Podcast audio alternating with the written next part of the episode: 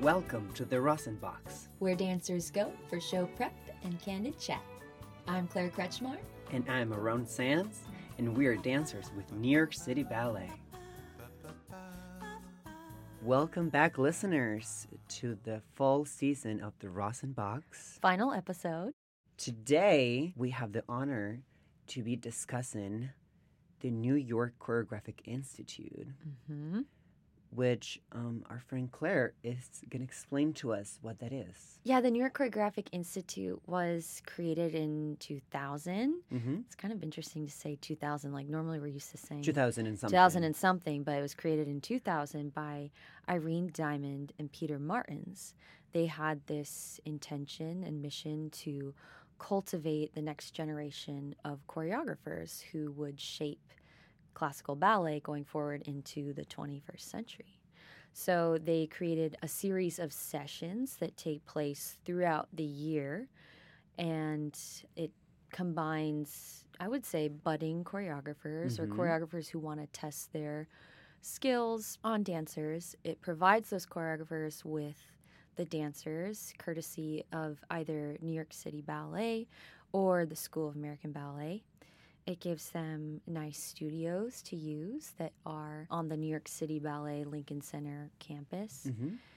And um, sometimes it gives them opportunity to use a composer and then other things too, which we can get more into. Mm-hmm. But basically, the essential purpose of it is to experiment with choreography Mm-hmm. and to combine all of the necessary ingredients Right. In the setting of a ballet Right. studio to do that. Right. And this entity is like connected with New York City Ballet. Mm-hmm. Yes. Yeah. It's like a subset of New York City Right. Ballet or an affiliated company. Mm-hmm. I don't know if company is the right word to describe it, but an, an affiliated organization. Institution organization Yeah. is good. Yeah. mm-hmm. Around what do the practicals of the institute look like? Like I know that we've both participated in Mm-hmm. right. them. The logistics on it is two weeks of rehearsals Mm-hmm.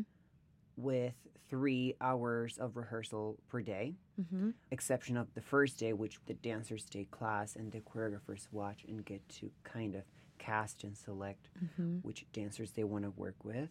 As an exception of that day, everything else is three hours of rehearsing every day. And the last day of those two weeks, there is a small kind of studio showing performance with a small audience with uh, members of the board of New York Choreographic Institute as well as City Ballet Yeah, like fans, personnel. Friends, yeah. Yeah. And then I know some of our um, School of American Ballet teachers will come and watch, and yeah, it's just kind of a and, very and it gets that studio showing gets recorded gets filmed yes. and archived but Mhm. very recently the institute has taken it a step farther with the film portion of it where they actually create a short film of the choreography on location so the dancers and choreographer and video crew will travel somewhere and adopt the choreography to the space and to be recorded and edited in such a way that it's not just a simple recording of the piece but an actual film of the dance. Yes, it's become this new element of Mhm. the New York Choreographic Institute Yeah. that Adrian Danchig-Waring, I believe, has really pioneered, Right. which we can talk to him in a little Right. bit. He's going to be our special guest. He's artistic director of the New York Choreographic Institute currently. So, yeah, the film element is key these days when so much of our lives are connected to the internet and the digital world, World. in some capacity. So, I'll be interested to hear more from Adrian about the Mhm. reasons why, because it is going in a way even beyond just archival purposes, because there is this Yeah. artful Mhm. element to the filming as well. For some of the pieces and some of this choreographies, their trajectory doesn't just end there. Mhm. Sometimes they get picked to even appear on stage of City Ballet, or the choreographer might take them elsewhere after that Yes. and keep on working on them with other companies, or perhaps like put them on the stage as they are with other dancers. Uh, You know, the the lifespan of that work doesn't necessarily just end after those two weeks. Exactly. Yeah. It's like a laboratory Correct. um, where all of these elements come together. And then, but from there, you use what you've learned as a choreographer or a Mhm. dancer. And then you take that to your next chapter or your next position, depending on who you are. Um, right. certainly, the choreographer has ownership of the Correct. Of the work. choreography of the work Of the itself. work. Yes, but we have seen some pieces Mhm. come from the Choreographic Institute to New To York City stage. Ballet, Yeah. and we've also seen some choreographers come from the institute and then go on Yeah. to various companies Yeah. around the world And have become big names in they're the, big names now, Yeah. yeah, and they've uh, gotten their, if not their start, they definitely were showcased Right. At the New York Choreographic Institute before they became a coveted Mhm. choreographer around the world. Mhm. Like some some names that come to mind, we have Christopher Wheeldon, Justin Peck, Silas Farley, Emery LeCrone, Alexei Ratmansky, Gianna Reisen, Lauren Lovett, Claudia Schreier, Mhm. and um, Benjamin Millepied. Yeah. Just to name a few, there there's Yeah, so the many. The list is very long because it has been going on since 2000 Yeah. and there are multiple sessions at least today multiple sessions happen Correct. per year because we have a fall session a spring session a summer, a summer session. session. yeah and again as Aarón said they're about two weeks long Mm-hmm. each Yeah. Aarón, what has your experience with the institute been as much as you can remember Right. So my first experience with it was during the summer session, which includes the students at the summer program of the School of American Ballet. mm-hmm. So I wasn't a member of the company at that point, and I was 17, and I had never had the opportunity to be part of something new or had anything choreographed on me prior to that. So it was my first, you know, experience with wow that. yeah i guess So it's pretty realize. special. yeah definitely Yeah. The choreographer was Lauren Lovett. mm-hmm. We know her Yeah, and I remember being in the studio with like a bunch of other classmates from that summer program. Like it was a big group, so Mhm. that was pretty cool to be part of that big community of like a new ballet, and it was really fun. The summer program happens on the fifth floor Mhm. of the building at Lincoln Center, but the rehearsals for this happen on the eighth floor, which is the New York City Ballet Studio. So it was, of course, very special to be there for the first time. Mm-hmm. And you don't have to wear the uniform Mm-hmm. that you wear in the summer program. So, you know, it has a lot of perks. Yeah, more experiment to the More- New. York Choreographic Institute. You get to play with your outfit. Yeah. And I just remember being very fun. Mm-hmm. be uh, yeah very fun i believe also was if not the first one of the first experiences for lauren lovett to choreograph Yeah, I I, would I imagine. believe, I believe she had choreographed at sab priorly Yeah. to their independent like Mhm. choreographer program but i think this might have been her first institute experience That's sure. big, and she was probably really young at that point too. yeah i think she had just gotten into the company Mm-hmm. Yeah, it was very special, really fun. How I see it is that it gives really a dancer an opportunity to work with a choreographer firsthand, work on those skills, bring the steps out of the choreographer's language. Yep. Put them into music, put them into space. Um, and also a great experience for exposure Yes. up until then as a student you only expose your talents and your skills through you know dance class Mm-hmm. or at the end of the year the workshop performance but this is something a little more intimate something that you know it was it's choreographed on you so it really features you most Mhm. of the time you know the steps Yes. work for you they work with your talents so it's great to really showcase that and i think it has elevated a lot of people's careers through the years to be young and inexperienced but really given the opportunity to let other people see what you got Definitely. No, I 100% agree. Yeah, Um, beyond just Barn center. Like some people's stage presence, it's a, a huge component, and you don't really get to see that during class, but you really get to explore that during the choreography. yes, it comes out in choreography. Yeah, Yeah. and I have not choreographed myself, so my only experience has been as a dancer. As a dancer, which it's a it is something to learn Yeah. this skill of receiving new choreography Mm-hmm. and also contributing parts of yourself So, to the Mm-hmm. choreography as well because I think what is a gift to the choreographer is like an eager, attentive, willing hmm human, just Yeah. like a very a human, like a, yeah, an an artist. artist yeah, that's a better willing- word. Yeah. who is really willing to try and listen and like Mhm.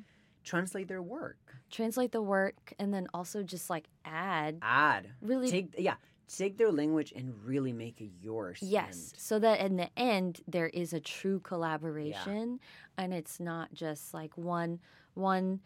Uh, the choreographer is super active, Yeah. and then the dancer is, I mean, active in movement but passive in intention. Like yeah. hmm the heart of a dancer is just, I I would say, needs to or longs to be as active hmm as the choreographer's mind and heart, so that in the end there is something that's like spectacular Yeah. and yeah, New York City Ballet certainly has an incredible legacy of these amazing works I that agree.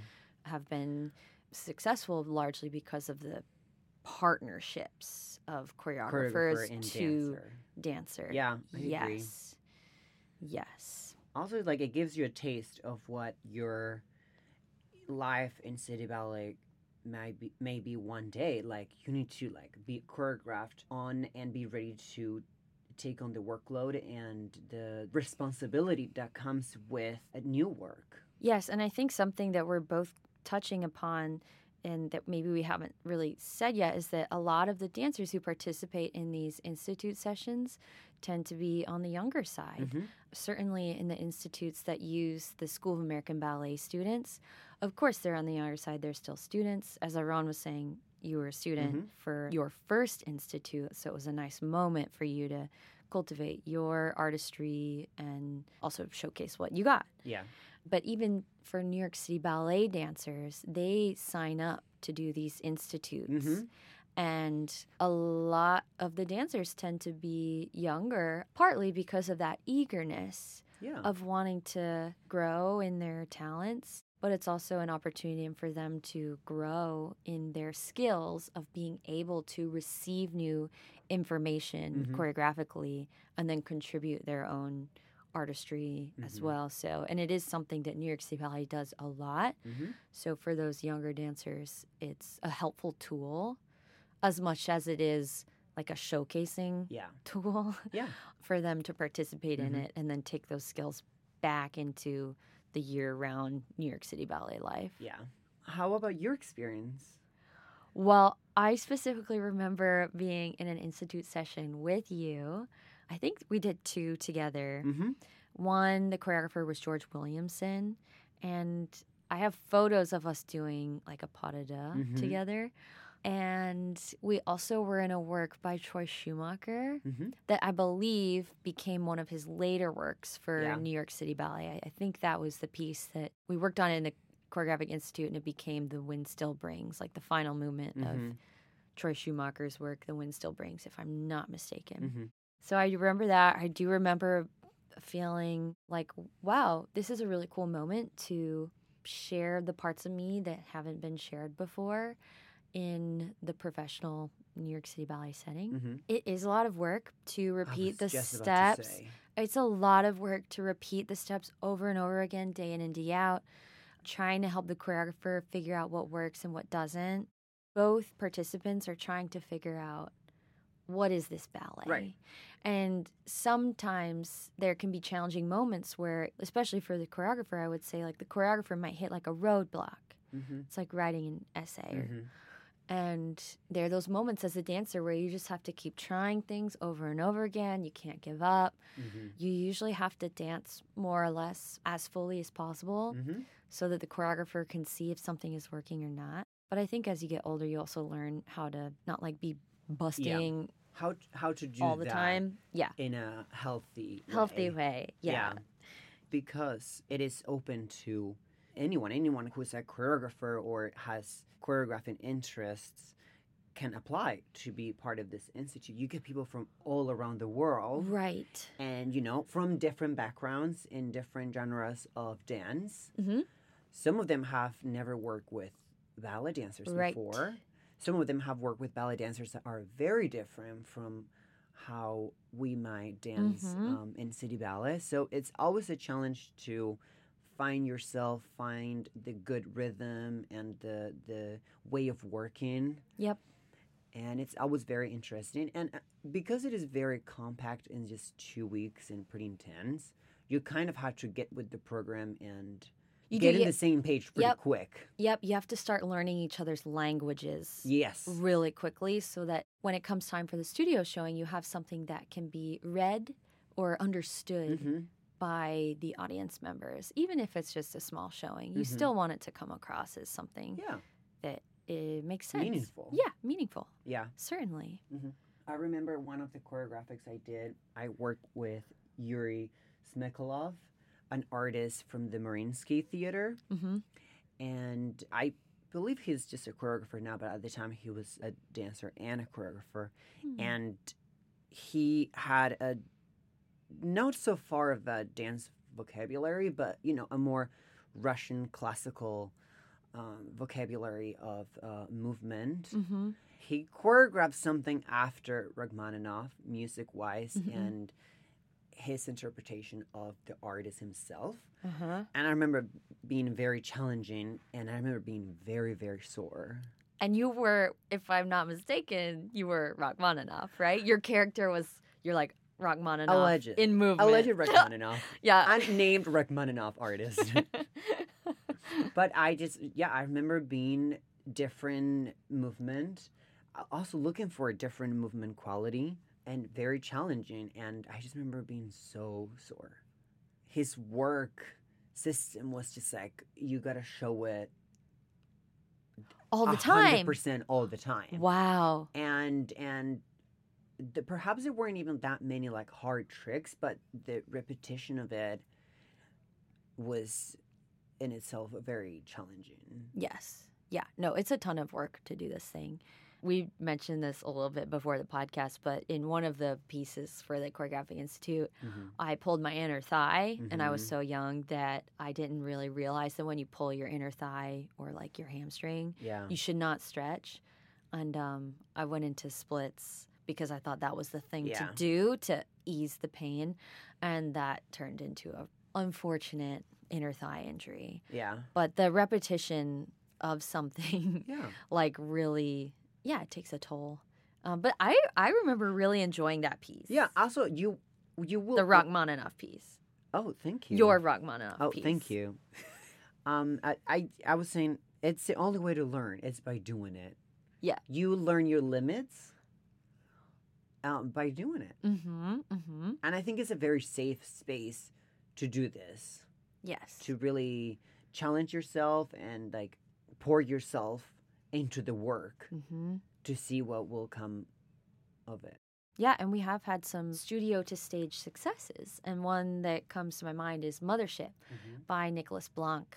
And they performed it in the studio. And then that same, basically, that same cast of dancers from one of the workshops, the Institute sessions, Yeah. were in New York City Ballet. So they did the same piece more or less at New York City Ballet. Mhm. and it was really exciting to see that because I think that i think I was in that institute session and I got to watch Mothership, this Yeah. ballet, in the studio, and then I also got to watch my friends do it when it premiered, yeah, and that was really exciting to Yeah. see the the fruits of the institute session. totally. And that's that's the ultimate purpose Mhm. to it to really create pieces that could They one day could, yes, translate to uh, something finished and finessed. yeah, they're en route. Mm-hmm. Yeah.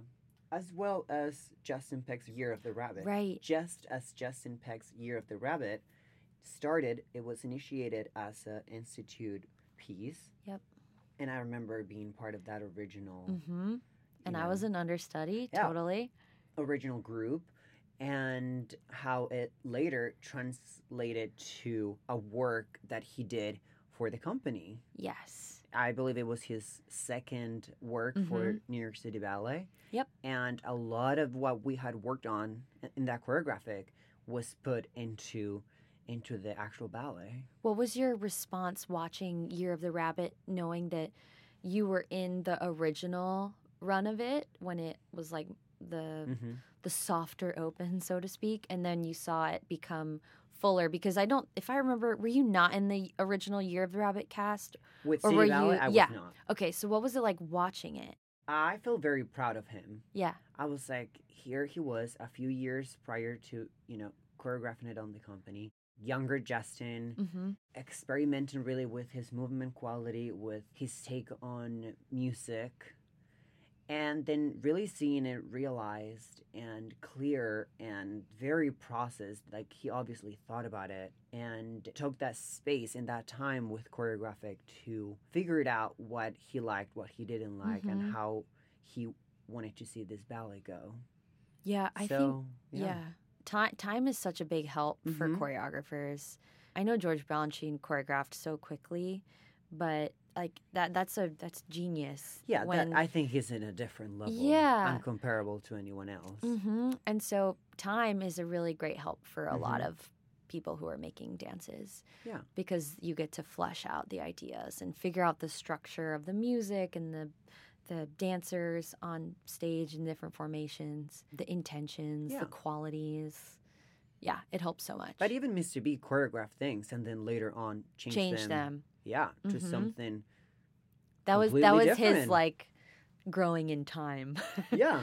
so you changed them years later. Yeah, I mean that's kind of like how choreographic allows you to do. is like work on something, Mhm. try it out, get to know the music even more while you choreograph to it, and then like later on you can change it or elevate it or you know really chisel it the way you want it. or change costumes. I know that that Uh-huh, happened a yeah. lot in like New York City Ballet history. You know, by changing something that's not the dance, but that's the costume or the lighting or the sets. That Mhm. also impacts how the choreography is received. hmm And not just as a dancer, but I know you have experience choreographic from a choreographer point of view. Yes. So I think technically I've participated in two choreographic institute sessions. One in the fall of 2020 during the pandemic, Mhm. and then the other one most recently last spring, spring 2022. And then I did something, but even before that, that was called First Steps, which that was really my first foray into working with Mhm. Like the New York City Ballet or SAB students.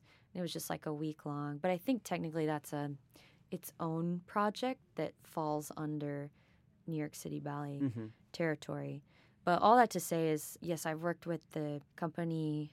Uh, they're the New York Choreographic Institute twice, and I choreographed two different dances.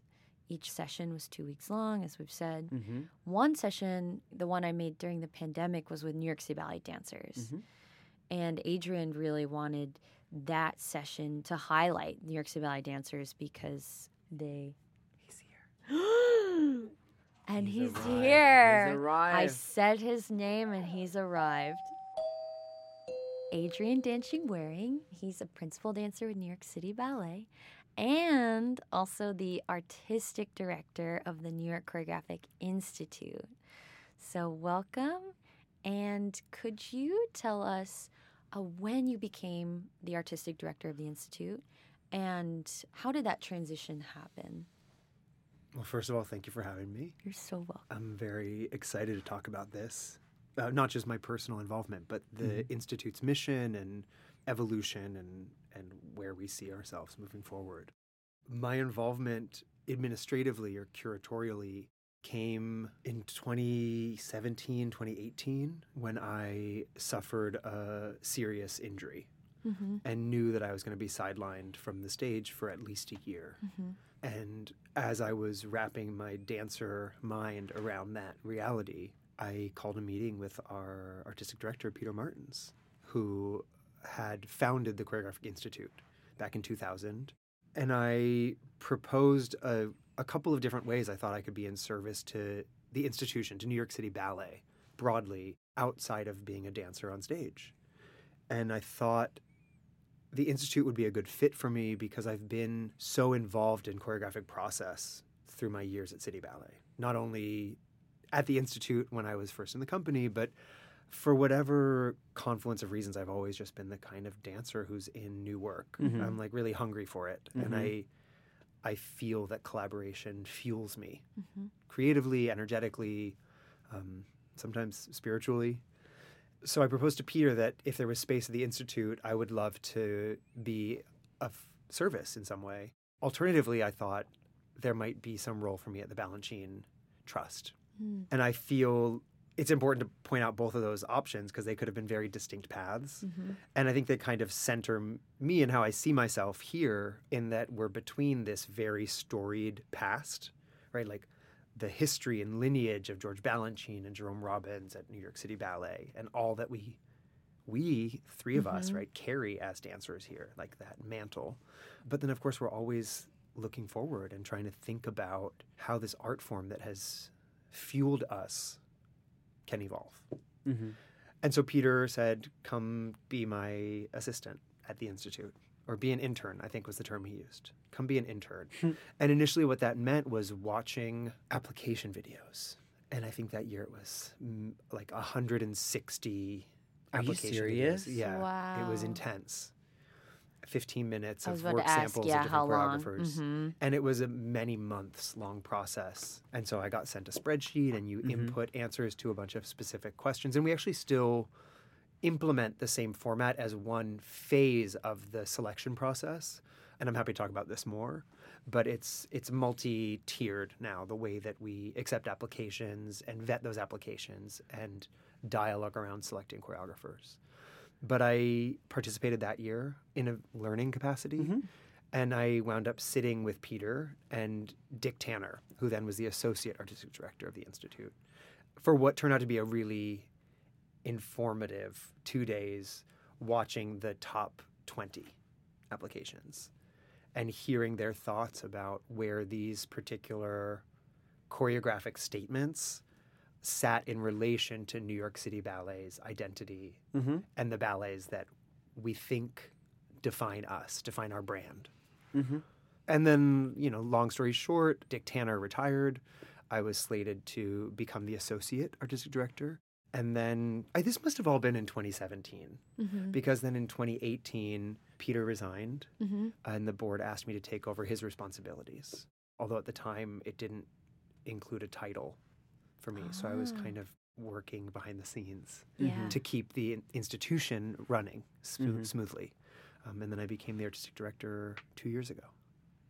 And what is it now? 2020? Thank. Congratulations. Yeah, That's that's pretty pretty, big deal. recent. It's a big deal. Yeah, it's a it's a huge deal. I mean, and I mean the the mission of the institute is to carry forward ballet. Yeah. And and when you're the head of that something with that mission, that's a big responsibility. Um, Yeah. Yeah, The I- future is in your hands. yeah, I don't take it lightly. Yeah. I mean, it's a very small part of that future. And I feel like what's beautiful about the Choreographic Institute is it's such a small and agile organization. Mm-hmm. affiliate of New York City Ballet, right, which is a much Mhm. bigger arts behemoth, Mhm. right? And movement at New York City Ballet is like m- moving the Titanic. And I feel like we're just one of those little life preserver boats hanging off the side, you know? It's well I would say it's well supported, it's Mhm. well curated. People get really excited about it, uh, dancers and choreographers, the audience members. So, yeah. Absolutely, and it's meaningful work. And I, I do want to say, I, I think that Peter was a visionary in conceiving of this project with the support of Irene Diamond Mm-hmm. back in 1999, 2000, before any of us were here. And I take it very seriously. And I Mhm. think that there's a proof point in the value of this kind of choreographer focused residency programming because every major company in the world now has some version of it. And so I think from our perspective, having been very much at the vanguard of that work, the question is always how do we move it forward? How do we advance this agenda? And I think that agenda is seeking to answer this question of how does ballet evolve? How does the classical vocabulary serve us? How do we retain relevancy? And then these sort of bigger, somewhat political questions, right? About like who does ballet represent and who can it reach? That's what's always in the back of my mind as we're looking at applications, as I'm going out and watching performances and working to curate these cohorts of three choreographers at a time to participate in sessions.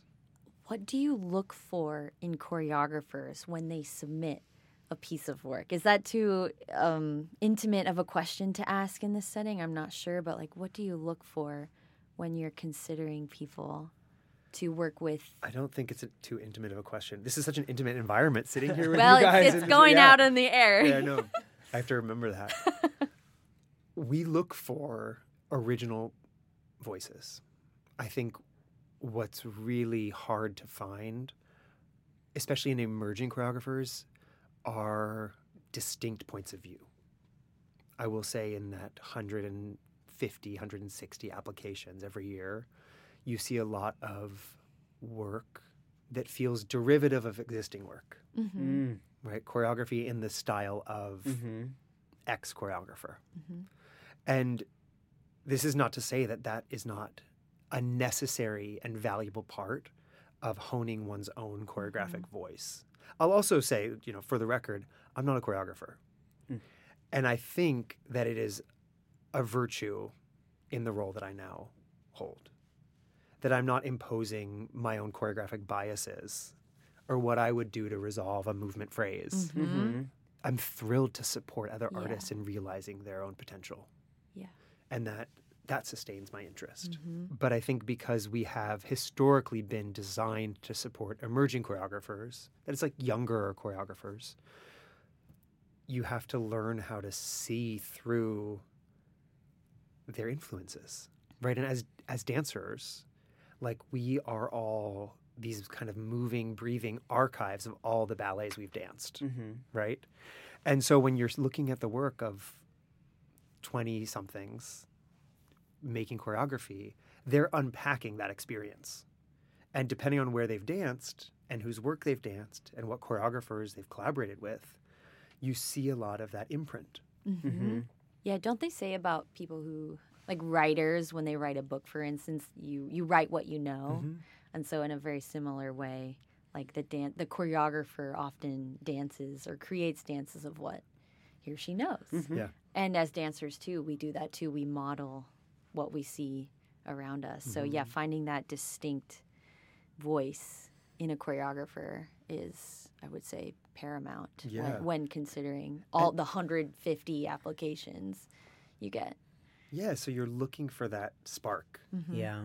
Which is hard because, like, as we go on, I feel like everything has been choreographed. I'm like, how do you find things that haven't been done yet? And a house with like Mr. B's choreography was very pioneer in its own way, and that made such an impact in dance from then on. Like, how do you find not something similar, but something with that that has that echo Mhm. of keeping dance moving forward in any sort of way.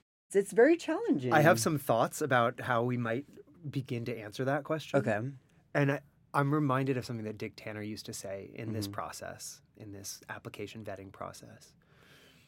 And he would often point out what he called concerto barocco syndrome that young choreographers who were commissioned to make work for City Ballet hmm were commissioned on their own merits, right? Were given that opportunity because of their own choreographic voice, right? Like their author voice Yeah. to use novelists as as our metaphor, right?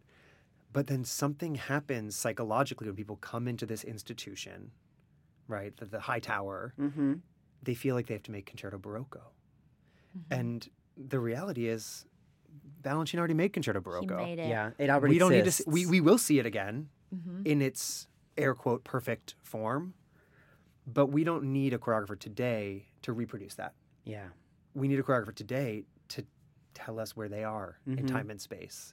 Because I think that this idea of like relevancy is all about context, hmm right? And I think we all, as current dancers, feel that the ballets we dance, these historic ballets we dance, are contemporary because we're contemporary bodies. Mhm. We're contemporary thinkers. We move through the world today, now. Mhm. And so there's an urgency and an, an imperative to dance them as ourselves, as we know ourselves. We're Mhm. not doing historical reenactment, you know? Mhm. What are some of your initiatives that, as artistic director, you've plugged in to the institution or are attempting to unite to the mission? Well, the first major thing that I pushed for when I took this job was to bring in dramaturgs to consult the choreographers throughout the creative process. And this is something that is very commonplace in European dance companies and European opera houses. Many big dance companies have in house on staff dramaturgs Mm-hmm. who consult on how audiences might read meaning out of movement. Mm-hmm. And that's not something we're so familiar with in the American dance scene, especially in classical ballet, neoclassical ballet, uptown dance. And so that has been a transformational aspect of this work.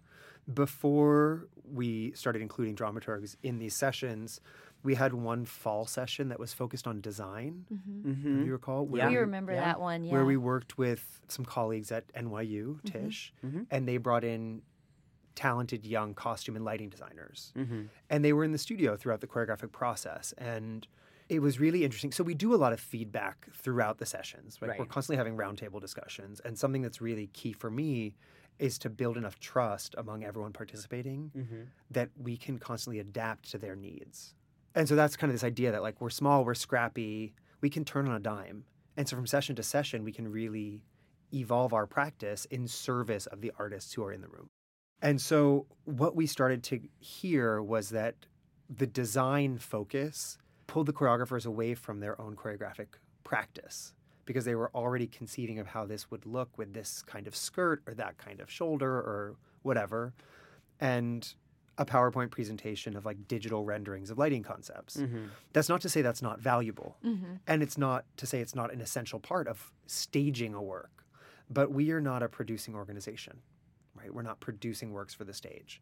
And while it's important for these choreographers to learn how to speak a common language with multidisciplinary collaborative artists, what they felt was the real value of having those specific artists in the room was that there was someone there to hold them accountable to their own ideas.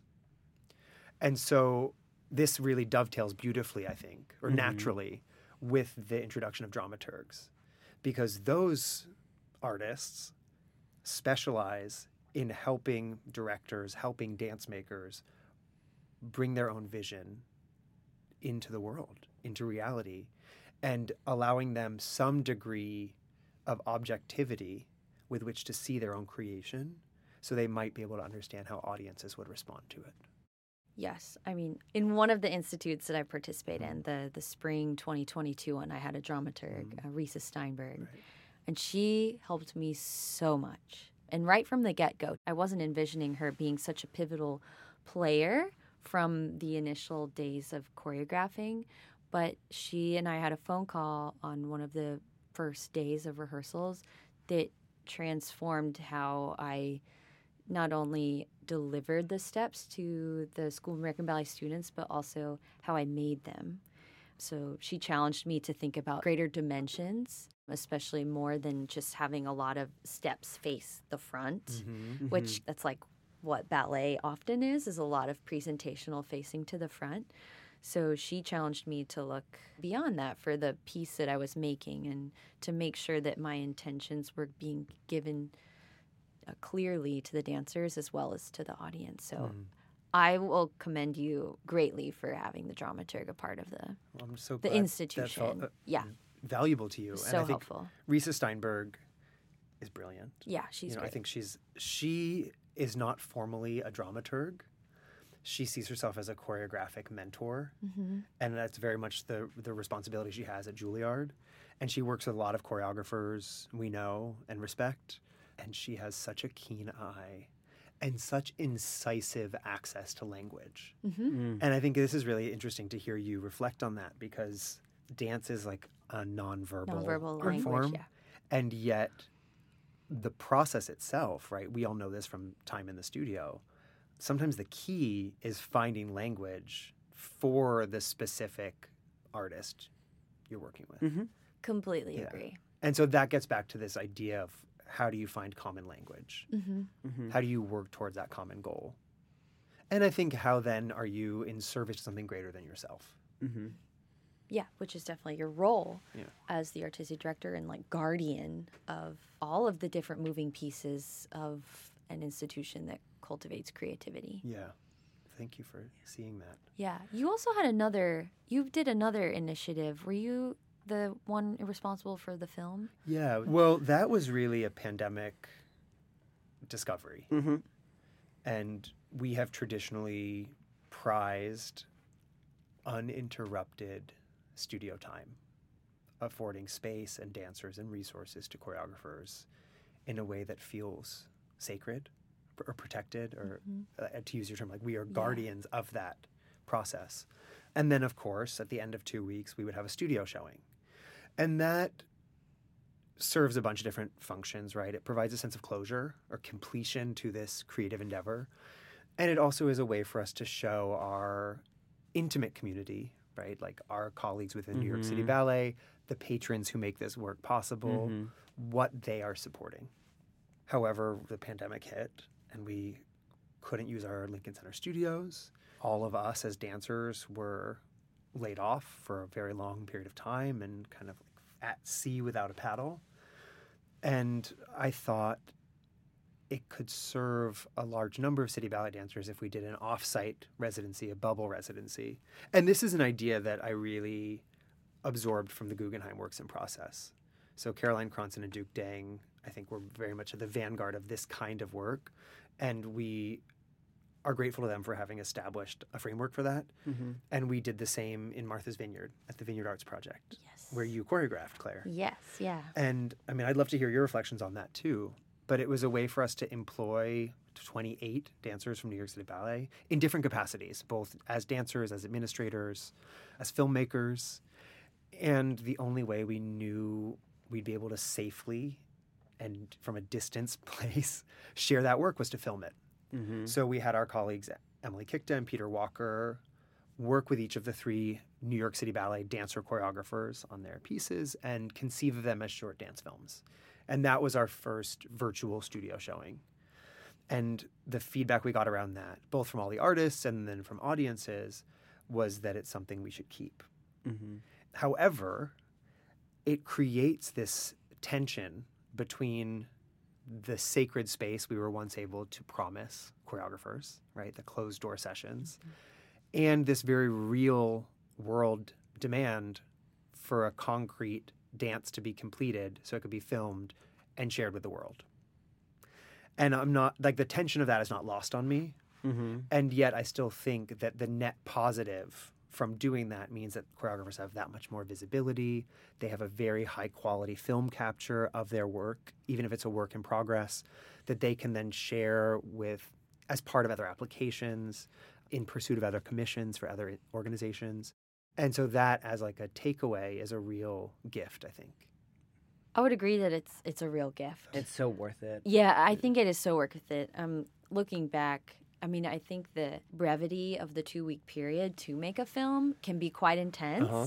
But when you see the film and it's captured by someone who has a great eye for movement, who can really elevate the dance, enhance the dance for film, it really has been a real gift for people around the world to see because it's no longer just this a bubble thing even though we did the Mhm. bubble residency during the pandemic but it's not just in a bubble.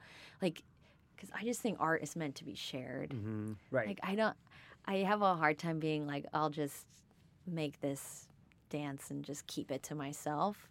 I just think it's meant to be shared. So when you make the film and today's world is so digital savvy the film just is, is easily transported and easily inspires people wherever they may Yeah. be Mm-hmm. so I would say that it's a very valuable asset, and that as long as choreographers and dancers know that it will be a film, it's okay. right. Yeah. And I just think it adds an extra layer for the choreographer to work on the skills on I'm not just choreographing something for the stage to be presented live, but like how do I work to choreograph something or translate what I've choreographed for this stage into film. How do I work with the filmmaker? And I think that's so important because dance, it's reaching so many types of art. Mm-hmm. And I was just talking to Claire before where there's a difference between dance being filmed and a film about dance. Like a dance film. Yeah. and yeah. And, And, filmed dance. And filmed Correct. dance. Yeah. and like the, we have such a like great history of dance being incorporated into film like the hollywood gold era with there was so much musical and dance kind of just like weaved into the film industry. And they kind of just you know through the years we've moved away from that. And how can we bring that not bring that back but bring bring it forward and incorporating dance yet again into mainstream film. And I feel like this is a great, great opportunity for choreographers to have that experience to then go on and be able to not just choreograph on a dance company, but choreograph something for a film. Mhm.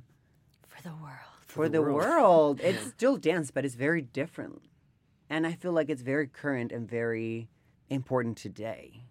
I agree. I think you're you're reminding me that I think often about the parameters that are required for classical ballet to thrive, Mm-hmm. right? And we all think about it in our bodies, right? Like Mhm. the Marley floor, the sprung floor, the bar at the right height, right? The kind of light. I mean, everything about the space that we occupy is essential. It's huge. Yeah. Very. And so at the heart of the Choreographic Institute is this mandate to push classical ballet forward. Mm-hmm. And I think there are a lot of different ways we can do that. And one of the avenues that's increasingly exciting to me is inviting choreographers of disparate backgrounds, of non classical backgrounds, into the Choreographic Institute to experiment with classical ballet vocabulary, right? Because one of the, the incredible resources we have, of course, are the dancers of the New York City Ballet. Mm. Yeah. So you can bring in choreographers who have distinct training in, in limon technique or in hip hop or in contemporary dance or in dance theater. And they can brush up against these like highly trained, refined musical stylists. And I think the creative friction there Mm-hmm. is very fruitful. And so that's one element of the work we're doing is trying to create that kind of alchemy Mhm. And seeing how it develops. And of course, that's a space where you're like, should it be filmed? Should that process be recorded? And I think to your point, yes, it should, with this caveat that this is a work in progress. Yeah. Yeah. Understanding that that is what it is. Mhm.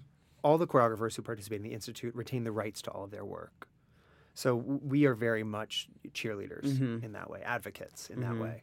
And we've had a number of choreographers in the years that I've been involved in the Institute go on to expand the works that they've made within the Institute Mm-hmm.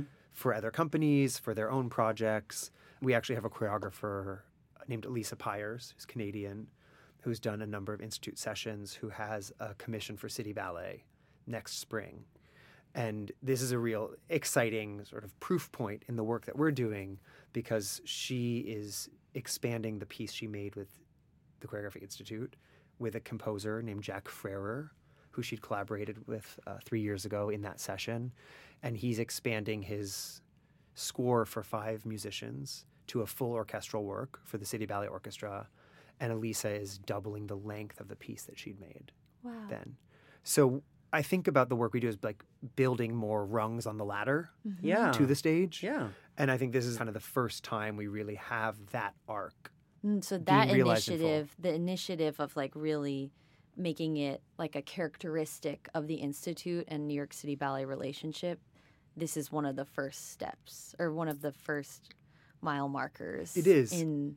I mean, we we mentioned earlier um, before you arrived that there have been pieces to have taken place at the Yeah, institute and go to New York City Ballet Mhm. Been put on the stage. but it hasn't been maybe such a clear intention of the institute. Mhm. I'm not sure. So is that something that you're with Alysa Pires like it's becoming more intentional to have choreographic institute choreographers hopefully or aim to come to New York City Ballet? Yes, and I mean, Uh-huh. I don't think that the Choreographic Institute by mission is in service to City Ballet in that way. Mhm. but I certainly think there's a lot of alignment in aesthetic values, in stylistic preferences, Mm-hmm. uh, and we certainly provide a platform in which the artistic leadership of New York City Ballet can see new choreographic talent. Mm-hmm. And so we similarly have another choreographer who did a institute session last fall named Keerati Jinakunwiphat, who's currently choreographing a small piece for the winter season at City Ballet. And in light of Keerati and Alysa getting these commissions for City Ballet, we did a special session for the institute this last summer called called Choreographic Institute Extension, which just gave each of them an additional week of research and development for these pieces, several months in advance of their formal commissions. Because one thing we hear over and over again is when choreographers come to work at City Ballet, they don't fully comprehend how busy all their dancers will be Yeah. and how limited mm-hmm. time will be because we're all rehearsing 35 other things. Mm-hmm. Yeah. And so to have that week of full rehearsal days to exist in that flow state, I think was really And like just focused on that one. just that. ballet. It's all everyone was doing. Yeah. It's the only thing everyone was doing. yeah, it's it's days. helpful to both the choreographer and the dancers. I Mhm. would I would say um, to do that. And it's part of that project of like learning to speak the same language, finding Mhm. a shorthand. Yes, yeah, especially with new new distinct voices collaborating. Yeah. yeah, coming from different techniques. Mm-hmm. Mm-hmm. Mm-hmm. Different backgrounds. Yeah. Because it's not that we don't know how to dance, it's that we haven't been formally trained how to dance in Limon technique Mm-hmm. Yes. or in Cunningham technique. Yeah. And of course, when we bring a Cunningham ballet into repertoire, we get Cunningham classes for a couple days, Mhm. you know, at least a couple days. Yeah. It's not a very robust training, but at least it touches on the essentials. Yeah. Yeah, because we can't just like press a button on our bodies and be like, okay, today I'm gonna be a Cunningham dancer, and just do the steps. Right. You have to like feel it in your body over a significant amount of Absolutely. days, Right. weeks, whatever it is. Yeah. And I think for our health and like physical health, Mm-hmm. Yeah. injury prevention, and like sustained resilience, we need to know how to code switch. And for artistic value, like you want to hear all these things that come with their techniques and their style. Mm. Like you want to listen to them, you want to be told, and that only comes from studio time. Mm-hmm. Time. Time. And I also think when the when the premiere isn't right around the corner, all the artists in the room are far less armored up yeah. and defensive about their own perfectionistic tendencies. Because I think to be successful in new work, you have to deconstruct some of your ego to rebuild something else up in, in its place. Yes. Speaking of rebuilding or just building, where do you see the Institute? Maybe let's just go like the next five years. We're not going to go crazy big. I have a lot of answers to that question. I think the most immediate things would be to expand the time in which these sessions happen. And that's something we've been pushing for for a while, but it's currently constrained by when the New York City Ballet studios are open, Mm-hmm. right? When when the New York City Ballet is not working. Mhm. And so there's some creative problem solving and figuring out alternative periods of time that what has traditionally been a two week session could become a three week session, for example. Mm-hmm. And you alluded to this yourself, right? In your experience of having to produce something in 2 Mhm. weeks, it's it puts a lot of fire under your butt. Mhm. Right. Yeah. So I think expanding the time in that way. I also feel that this filmic element could evolve further where you know I'm very conscious that that I'm saying we're not a producing organization and yet we've been producing these films. And so I think that there's something exciting about especially because we all consume so much media visually, Mhm. right, on screens that it feels like a natural space to grow into that they would actually be higher production value films Mhm. or more integrated in their conception Mhm. as dance films and not just filmed dance. Mhm. And then I think we keep spinning out these pilot programs, like the extension program I was describing for Keerati and Alysa. Mhm. And we do manage first steps, and we plan to broaden that into something we're, you know, working title Next Steps, which would be a way for dancers at New York City Ballet to continue to develop their choreographic craft.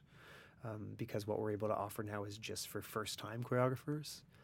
And so back to this metaphor of putting more rungs on the ladder, I think all of my motivations come from this idea that we could develop greater continuity of care for the artists we support. And that means helping work from its gestation, right, from like planting the seed through to its fully realized art form. And whether that's a ballet on a proscenium stage or a high concept dance film or a series of dances that get integrated into some other project, some Hollywood style film, some commercial project, some Broadway project. I think there are a lot of ways in which the infrastructure we've built can serve all these different performance platforms. Mm. Ravi! I don't want to give too much away. Did you see yourself ever being involved or being in such a position? I think a lot about how much I've benefited from mentorship in Mhm. my life, in my career. As other people mentoring you. Yeah, like Okay. older, wiser, smarter, more creative, more capable people taking me under their wing and saying, I want to teach you this. Or I believe in you. Or believe in yourself. And I feel like as I dance through these last few years of my career, I think a lot about paying it forward. And I feel like my experience and my interests and like my aptitudes all lend themselves to providing that for other Yeah, people. passing it down. Yeah.